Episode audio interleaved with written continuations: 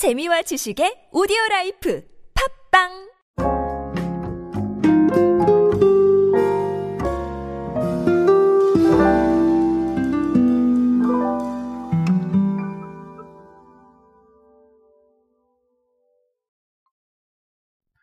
자, 얼마 전에 빼빼로 데이가 지나갔죠? 어, 빼빼로 받으셨습니까? 자, 저도 못 받아놓고, 네, 남한테 받았냐고 물어보면 참 정말 못됐네요. 그쵸? 어, 매년 사실 빼빼로데이 하게 되면 여러 가지 행사를 합니다. 아시다시피 뭐 편의점 앞에 빼빼로 매대가 나와 있고 뭐 이런 것들 아마 이번에도 목격하셨을 거예요. 자, 근데 이게 조금씩 변화의 관점을 보이고 있습니다. 제가 불과 어제 어, 캐릭터에 대한 얘기를 드렸는데 오늘 또 드리게 돼서 아, 조금 죄송한 부분은 있습니다만 어, 변화하는 거 도대체 왜 그럴까라는 건 우리 알아야 되니까요. 어, 한번 알아보도록 하겠습니다. 안녕하세요 여러분 노준영입니다. 마케팅에 도움되는 트렌드 이야기 그리고 동시대를 살아가신 여러분들께서 꼭 아셔야 할 트렌드 이야기 제가 전해드리고 있습니다. 강연 및 마케팅 컨설팅 문의는 언제든 하단에 있는 이메일로 부탁드립니다.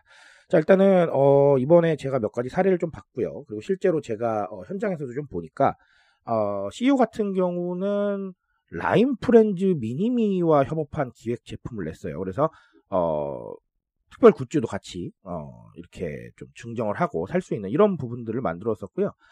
어, 그런 것뿐만 아니라 뭐 기타 이모티콘 캐릭터라던가 아니면 인스타그램 인플루언서하고 협업을 하는 부분도 좀 있었어요.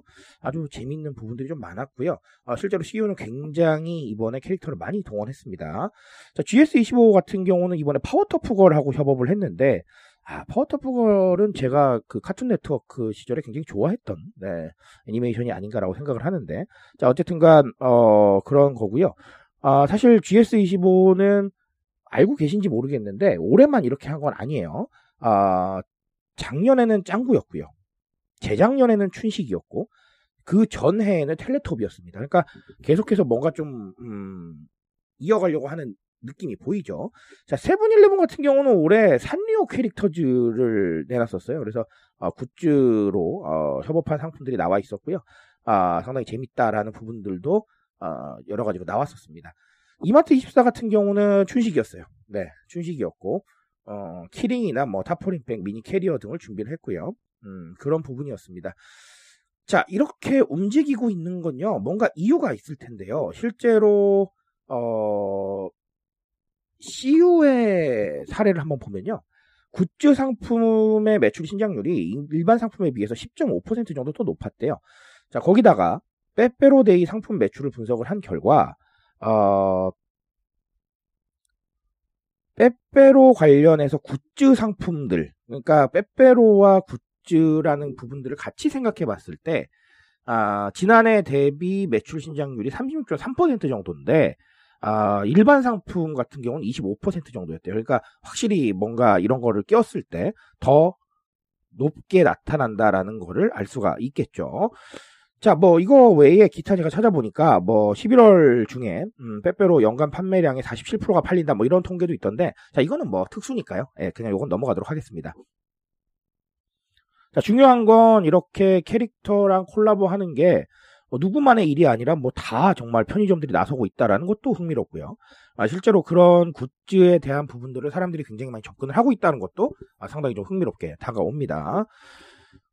자, 어, 그렇다는 건 결론적으로는, 음, 유통에 일가견이 있는 편의점이 그냥 하진 않겠죠. 그죠 당연한 거 아니겠습니까? 자, 그러다 보니까, 아, 뭔가 이유가 있겠다라는 건데, 실제로 매출이 나타났다라고 보시면 되겠습니다. 자, 오늘도 한 가지만 정리를 드리려고 하는데요. 결국은 사실은 어떻게 보면 좀 희소성이라던가, 아, 내가 무언가를 수집하고 소유하고 싶은, 어, 이런 부분들이 좀 작용을 한다라는 거를, 어, 인식을 좀 하셔야 될 것 같아요. 굿즈라는 것 자체는 내가 좋아하는 대상을 내가 소유할 수 있게 되는 거잖아요. 소장할 수 있게 되거나. 자, 그렇게 되기 때문에 사실은 단순히 돈을 쓰는 것과는 완전히 다른 의미가 됩니다. 자, 예를 들면 이런 거예요. 음, 내가 영화를 굉장히 좋아합니다. 근데 영화를 보러 가서 영화 봤어요. 자, 그러면 돈을 썼는데 어쨌든 간 나는 영화는 봐서 너무 뿌듯하지만 사실은 내 손에 남는 건 없잖아요. 내 기억에 남아 있어요.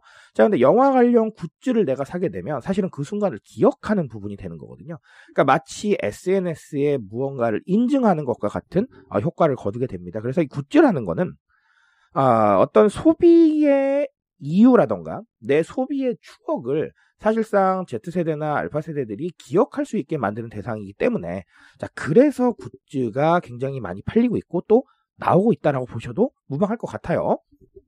물론 제가 어제 클립에서 불과 말씀을 드렸던 디깅도 여기에 포함이 되겠죠. 디깅에서 내가 좋아하는 순간들을 다 기억하는 거잖아요. 자, 그래서 굿즈라는 의미는 결론적으로 봤을 때는 마치 SNS와 같은 역할을 한다라고 보셔도 무방할 것 같아요. 자, 근데 어쨌든간 어, 소비 성향이 생각보다 좀 강하고 그리고 과거의 세대들보다 돈을 쓰는 데 있어서 사실은 좀 거침이 없는 세대가 Z하고 알파 세대 아니겠습니까? 자, 그렇다는 건 나의 소비를 기억하기 위해서 내가 원하기만 한다면 이 정도 돈을 쓸 수 있다라는 판단도 저는 충분히 가능하다고 생각해요. 굿즈가 뭐 예를 들어서 뭐 100만 원, 200만 원이라면 못 사겠지만 뭐 자기가 살 수 있는 범위 내라면 충분히 가능하지 않을까라고 생각을 합니다. 자, 이런 부분이기 때문에 사실은 어, 이런 굿즈 마케팅이나 아니면 내가 소비를 했던 순간을 기억하게 만드는 이런 상황들은 생각보다 마케팅이 괜찮을 수도 있겠다라는 생각을 아, 조심스럽게 하고요. 또 조언을 드리도록 하겠습니다. 자, 이렇게 어, 많아집니다. 앞으로 안 많아질까요? 아, 저는 더 많아질 거라고 생각을 하니까요. 아, 길거리에서 혹시 어, 굿즈 상품 보시면 제가 말씀드렸던 거 한번 좀 기억해 보시면 좋지 않을까 생각해 봅니다. 오늘 여기까지 정리 드리겠습니다. 트렌드에 대한 이야기는 제가 책임지고 있습니다. 그 책임감에서 열심히 뛰고 있으니까요. 공감해 주신다면 언제나 뜨거운 지식으로 보답드리겠습니다. 오늘도 인싸 되세요 여러분. 감사합니다.